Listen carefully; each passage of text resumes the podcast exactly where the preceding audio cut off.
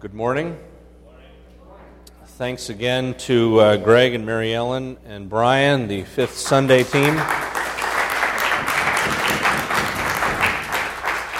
I, I know there's a band called Third Day. Maybe you guys could be Fifth Sunday.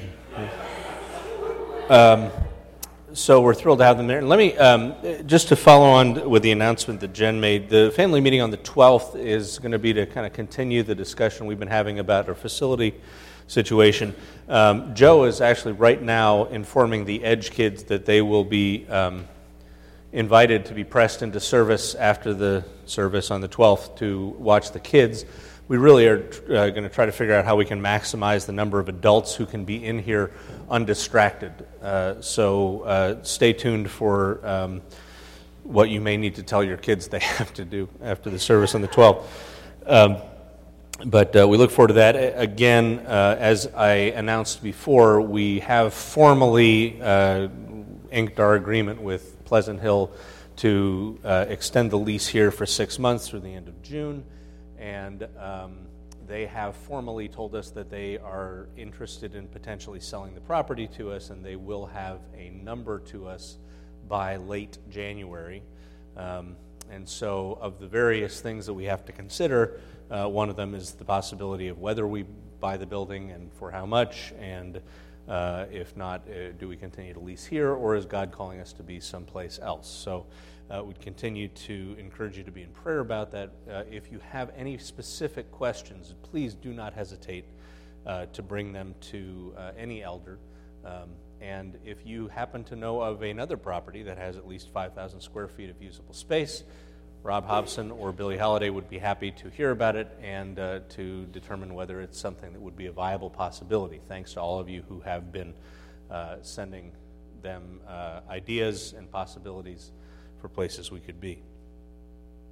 So, here we are back in Romans.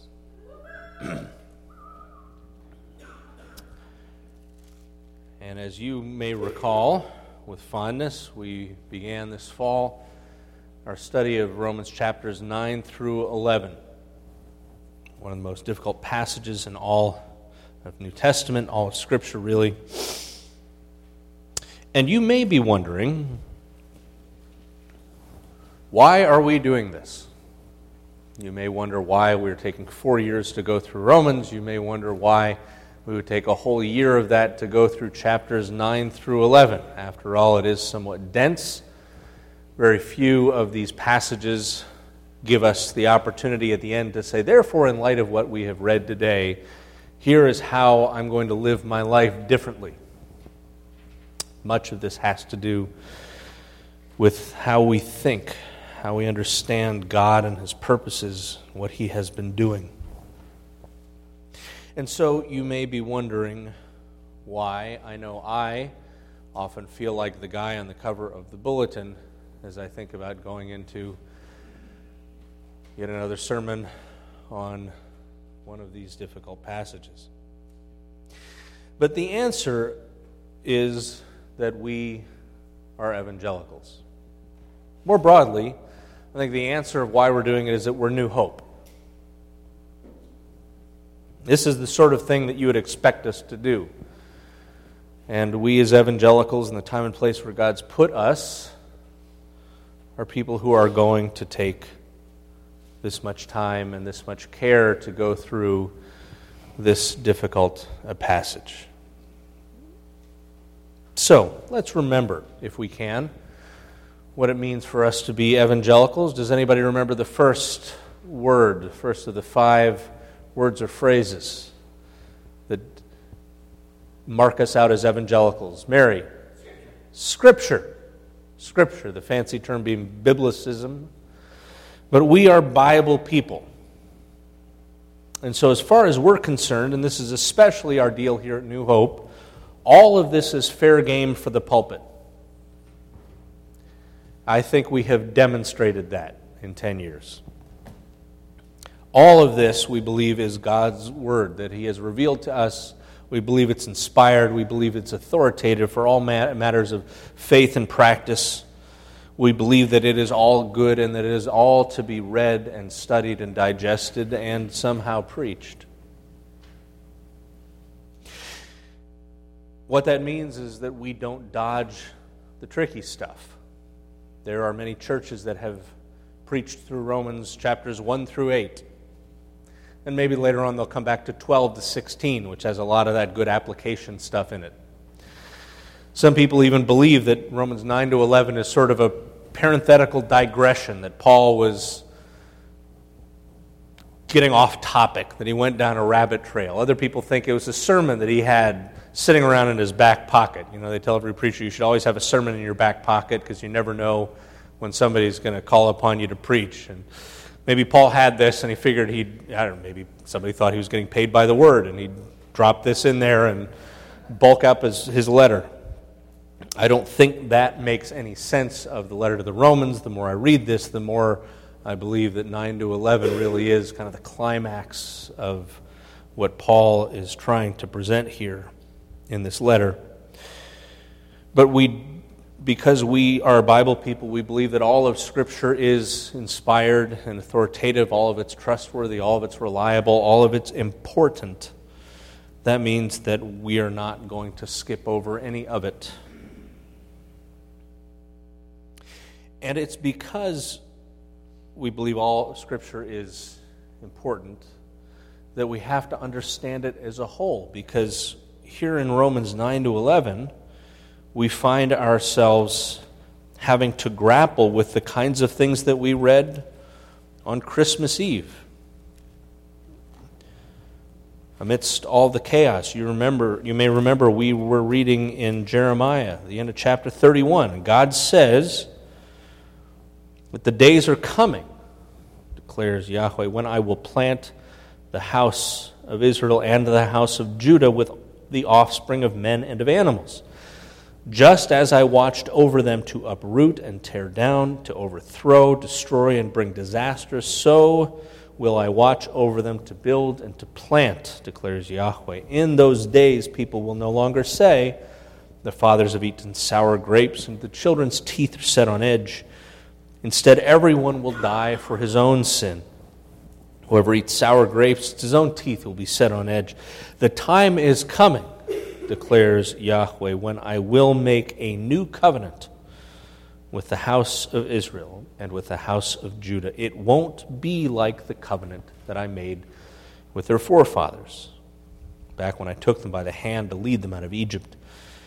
Because they broke my covenant, even though I was a husband to them, declares Yahweh. This is the covenant I will make with the house of Israel after that time, declares Yahweh. I will put my Torah in their minds, I will write it on their hearts. I will be their God, and they will be my people. No longer will a man teach his neighbor or a man his brother, saying, No, Yahweh, because they're all going to know me, from the least of them to the greatest, declares Yahweh. For I will forgive their wickedness, and I will remember their sins no more. And this is what Yahweh says He appoints the, day, the sun to shine by day, who decrees the moon and stars to shine by night, who stirs up the sea so that its waves roar. Yahweh, the God of angel armies, is his name. Only if these decrees vanish from my sight, declares Yahweh, will the descendants of Israel ever cease to be a nation before me. This is what Yahweh says. Only if the heavens above can be measured and the foundations of the earth below be searched out, will I reject all the descendants of Israel because of all they have done, declares Yahweh.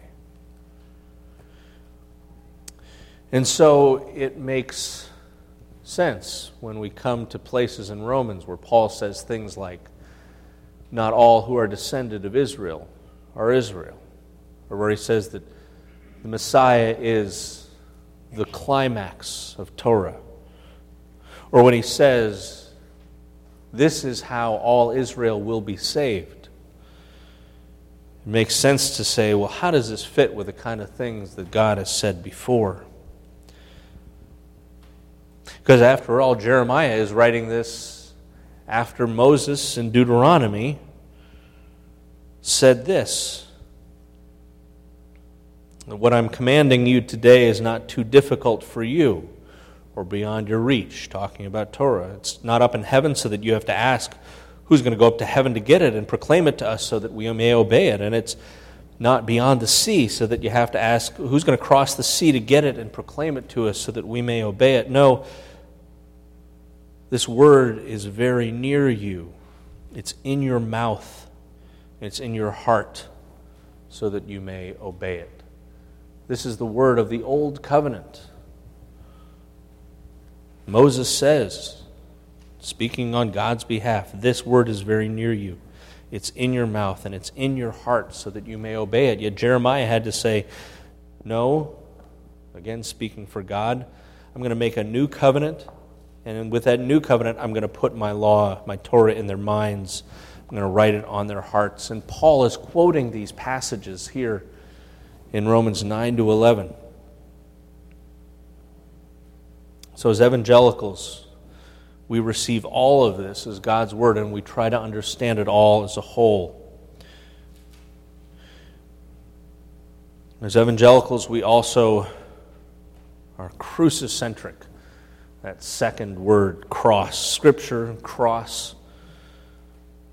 The fact is that nothing is the same after Calvary. Ours is an historically rooted faith. We say in the creeds that Jesus suffered under Pontius Pilate, he died and was buried. We affirm historical facts about things that happened. These are not abstract notions. This is not, we don't worship this God who sort of is kind of out there, does his thing, sort of has this vague relationship to us. We worship a God who put on flesh and dwelt among us in a particular place and time. We affirm, and this is central to our faith, that the cross is not something that's optional, that Jesus' atoning death, not to mention his perfect life or his resurrection, these are not data points that we can take or leave. These things happened, and we have to deal with reality in light of the fact that they have happened. And so we understand Jesus' atoning death and his resurrection as part of God working out his sovereign purposes. And we have to understand that not only in, in terms of what happened then, but how does that relate to what came before? How does this cross thing hap- relate to what Moses was saying about Torah? How does it relate to what Jeremiah was saying about a new covenant? I'll give you a hint. It's really important. And what Paul is working out here in Romans 9 to 11 is sort of the most his most mature theological reflection on these questions. He was not, as some commentators think, discovering as he's going along here exactly what he thinks about all this. This is the stuff that has been keeping Paul up at night. This is the things that has that have put sent Paul out in the desert for years with his Bible, with his scrolls of Torah and of the prophets and of the writings, puzzling out just what this one true God of Israel, the God of Abraham, Isaac, and Jacob, was doing and had done in and through Jesus Christ and what his spirit was now working out in the church. So, as evangelicals, we're marked out by dedication to Scripture, by recognition that the cross is indispensable. Anybody remember the third word? Anybody other than Mary who's special? Faith. Yes, faith. Conversionism being the fancy word. Faith.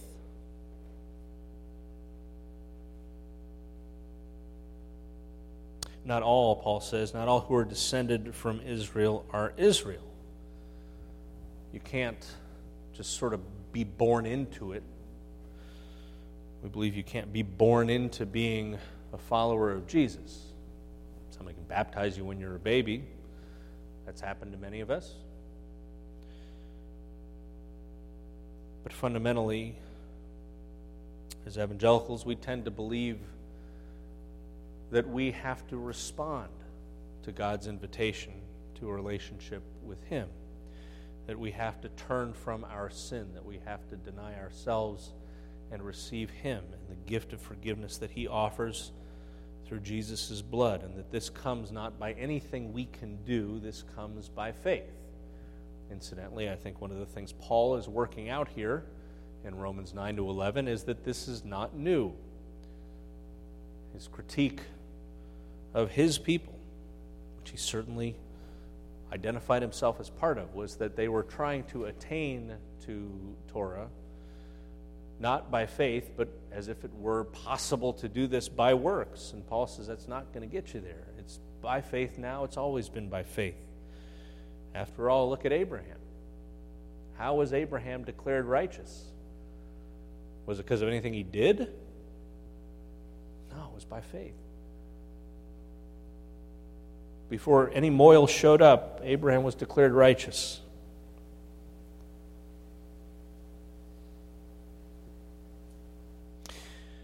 So, these questions of how you gain access to this covenant, how don't you gain access to this covenant, even if you think you are? These are huge for Paul. And, and what about the new covenant? How do you gain access to the new covenant? How do you become part of that? And how don't you? These are important questions Paul's working out here. The fourth is witness.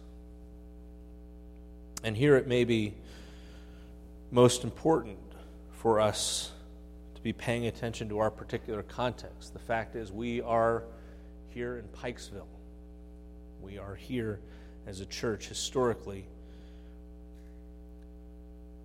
living and working here in the 795 corridor, where a whole lot of our Jewish neighbors live and work. And the fact is, the question of our Jewish neighbors and how they relate to God is a terribly controversial one among Christian theologians. And it's a really sensitive topic among our Jewish neighbors.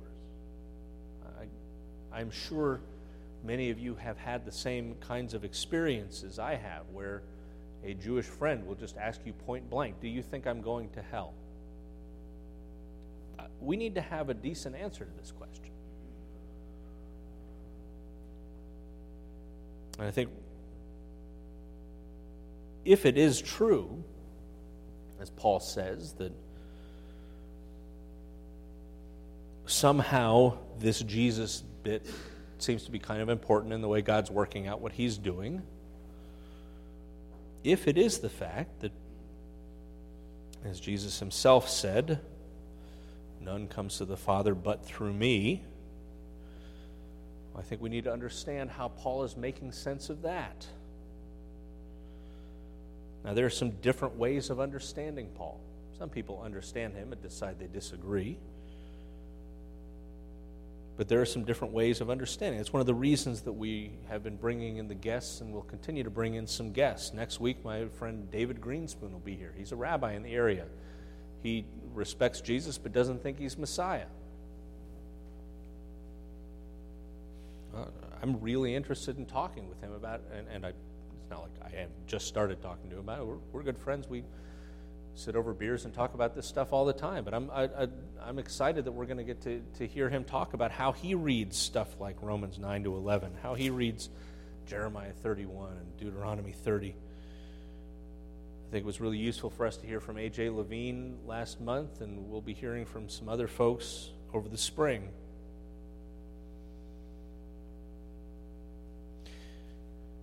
That fifth mark is what? Tradition, baby. The, fact is that there are ways to understand what Paul's doing here in Romans 9 to 11 that are, I think, at odds with the historic faith that Christians have professed for 2,000 years. I think there are efforts to try to make sense of Paul in some ways, I think efforts to domesticate Paul, efforts to neuter Paul, that end up in tension with some of the things that we confess in the creeds, with things that are at the core of our faith. You may have heard of the two covenant model, the idea that God has one covenant with the Jewish people and one covenant with Christians through Jesus, and that Jesus is kind of optional if you're Jewish.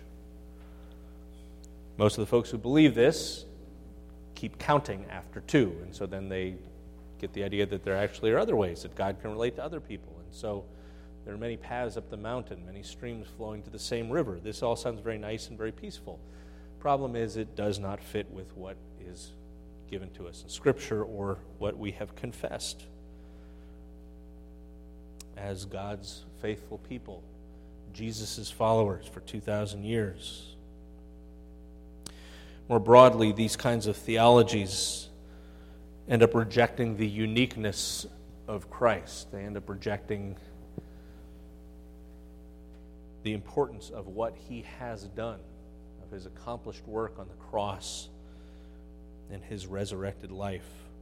And even more broadly, I think many of these theologies end up rejecting God's sovereignty, his ability to be God. Think about what Paul says there in chapter 9, right? Who are you? Really? It, it, it's like the end of Job. God's like, okay, hang on a second. Where were you when I was making the foundations of the earth? I mean, seriously. Who are you to tell God he can, can't do things that you don't want him to do?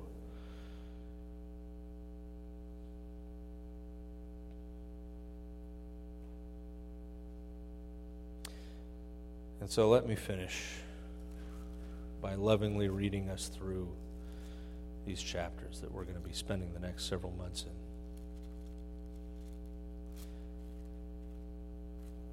I speak the truth in Christ. I'm not lying. My conscience confirms it in the Holy Spirit.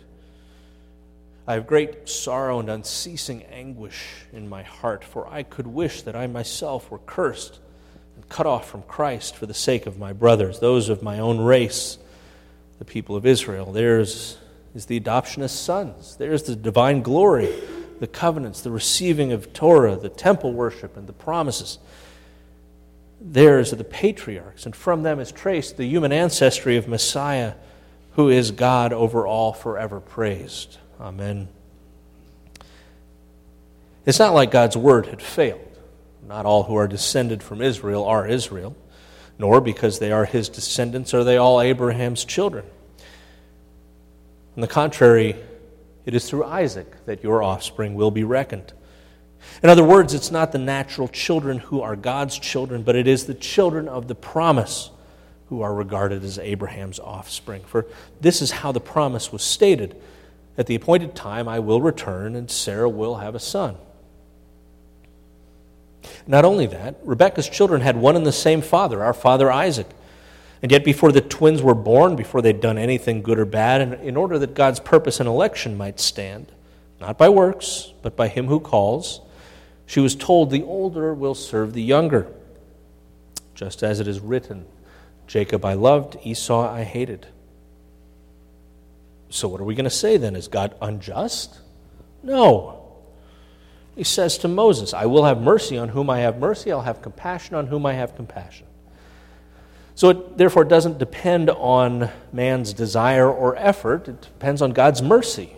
The scripture says to Pharaoh, I raised you up for this very purpose, that I might display my power in you, and that my name might be proclaimed in all the earth.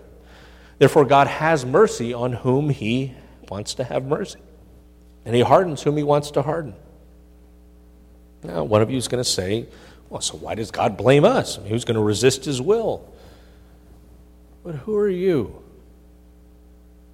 dirtbag, to talk back to God? So, what is formed, say to him who formed it, Why did you make me like this? Doesn't the potter have the right to make out of the same lump of clay some pottery for noble purposes and some for common use? What if God, choosing to show his wrath and to make his power known, bore with great patience the objects of his wrath, prepared for destruction. What, what if he did this in order to make the riches of his glory known to the objects of his mercy, whom he prepared in advance for glory? Even us, whom he also called, not only from the Jews, but also from the Gentiles. As he says in Hosea, I will call them my people who are not my people, and I will call her my loved one who is not my loved one. And it will happen that in the very place where it was said to them, You are not my people, they will be called sons of the living God. Isaiah cries out concerning Israel, though the number of the Israelites be like the sand by the sea, only the remnant will be spared. For the Lord will carry out his sentence on earth with speed and finality. It's just as Isaiah said previously unless the Lord of hosts had left us descendants, we would have become like Sodom. We would have been like Gomorrah. So, what are we going to say? That the Gentiles who didn't pursue righteousness have obtained it, a righteousness that is by faith? But Israel, who pursued a law of righteousness, has not attained it? Well, why not? Because they pursued it not by faith, but as if it were by works. They stumbled over the stumbling stone, as it's written. See, I lay in Zion a stone that causes men to stumble and a rock that makes them fall. But the one who trusts in him will never be put to shame. So, brothers, my heart's desire, my prayer to God for the Israelites is that they may be saved. Or I can testify about them that they are zealous for God, but their zeal isn't based on knowledge. Since they didn't know the righteousness that comes from God, they sought to establish their own. So they didn't submit to God's righteousness. But Messiah is the culmination of Torah, so that there may be righteousness for everyone who believes. Moses describes in this way the righteousness that is by Torah. The man who does these things will live by them, but the righteousness that is by faith says, Don't say in your heart, Who will ascend to heaven? That is to bring Christ down, or who will descend to the deep, that is to bring Christ up from the dead. But what does it say? It says the word is near you, it's in your mouth and in your heart. That is the word of faith we are proclaiming that if you confess with your mouth Jesus is Lord and believe in your heart that God raised him from the dead, you will be saved. For it is with your heart that you believe and are justified and it is with your mouth that you confess and are saved. As the scripture says, anyone who trusts in him will never be put to shame. There's no difference between Jew and Gentile. The same Lord is Lord of all, and richly blesses all who call on him. For everyone who calls on the name of the Lord will be saved. How then can they call on the one they haven't believed in? And how can they not how can they believe in the one of whom they haven't heard? And how can they hear without someone preaching to them? And how can they preach unless they're sent? As it is written, how beautiful are the feet of those who bring good news. But not all the Israelites accepted the good news. For Isaiah says, Lord, who has believed our message? Consequently, faith comes from hearing the message, and the message is heard through the word of Christ. But I ask, did, did they not hear? Well, of course they did. Their voice has gone out into all the earth, their words to the ends of the world. Again, I ask, did Israel not understand? First, Moses says, I will make you envious by those who are not a nation. I'll make you angry by a nation that has no understanding. Isaiah boldly says, I was found by those who didn't seek me. I revealed myself to those who didn't ask for me. But concerning Israel, he says, All day long I've held out my hands to a disobedient and obstinate so I ask then did God reject his people? Oh, no. I'm an Israelite myself. I'm a descendant of Abraham from the tribe of Benjamin. God didn't reject his people whom he foreknew. Don't you know what the scripture says in the passage about Elijah? How he appealed to God against Israel? Lord, they've killed your prophets. They've torn down your altars. I'm the only one left, and they're trying to kill me. And what was God's answer to him? Dude, I've reserved for myself 7,000 who haven't bowed the knee to Baal. So, too, at the present time, there is a remnant chosen by grace. And if by grace, then it's no longer by works. If it were, grace wouldn't be grace. So, what then? What Israel sought so earnestly, it did not obtain, but, but the elect did. The others were hardened. As it's written, God gave them a spirit of stupor, eyes so that they couldn't see, and ears so that they couldn't hear, to this very day. And David says, May their table become a snare and a trap, a stumbling block and a retribution for them. May their eyes be darkened so they can't see, and their eyes their backs be bent forever. Again I ask, did they stumble so as to fall beyond any hope of recovery? No. No, no, no. But, but because of their transgression, salvation has come to the Gentiles to make Israel jealous. But if their transgression means riches for the world and their loss means riches for the Gentiles, how much greater riches will their fullness bring? Now, let me talk to you Gentiles right now, and as much as I am the apostle to the Gentiles, I make much of my ministry in the hope that I may somehow arouse my own people to envy and save some of them. For if their rejection is the reconciliation of the world, what will their acceptance be but life from the dead? I mean, if the part of the dough offered as first fruits is holy, then the whole branches, the whole batch is holy. If the root's holy, so are the branches. Now, some of those branches have been broken off, and if you, though a wild olive shoot, have been grafted in among the others, if you now share in the nourishing sap from the olive root, don't boast over those branches. if you do, think about this. You don't support the root, but the root supports you. Well, you'll say, well, branches were broken off so that I could be grafted in. Okay, granted. But they were broken off because of unbelief. You stand by faith. Don't be arrogant, but be afraid. Because if God didn't spare the natural branches, He's not going to spare you either. Consider, therefore, both the kindness and the sternness of God. Sternness to those who fell, but kindness to you, provided that you continue in His kindness. Otherwise, you, you're also going to be cut off.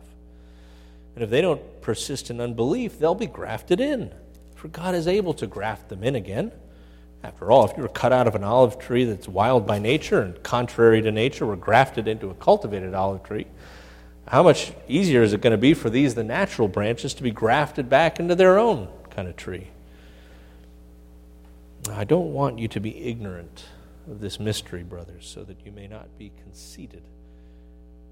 Israel has experienced a hardening in part until the full number of the Gentiles has come in. But This is the way that all Israel will be saved. As it is written, the deliverer will come to Zion. He will turn godlessness away from Jacob, and this is my covenant with them when I take away their sins. As far as the gospel is concerned, they're enemies on your account, but as far as election is concerned, they are loved on account of the patriarchs. For God's gifts and his call are irrevocable. Just as you who were at one time disobedient to God have now received mercy as a result of their disobedience, so too they have now become disobedient in order that they too may now receive mercy as a result of God's mercy to you. For God has bound all men over to disobedience so that he may have mercy on them all. Oh, the depth of the riches of the wisdom and knowledge of God, how unsearchable his judgments and his path beyond tracing out. Who has known the mind of the Lord? Who has been his counselor? Who's ever given to God that God should have to repay him? For from him and through him and to him are all things. To him be glory forever. Amen. Amen.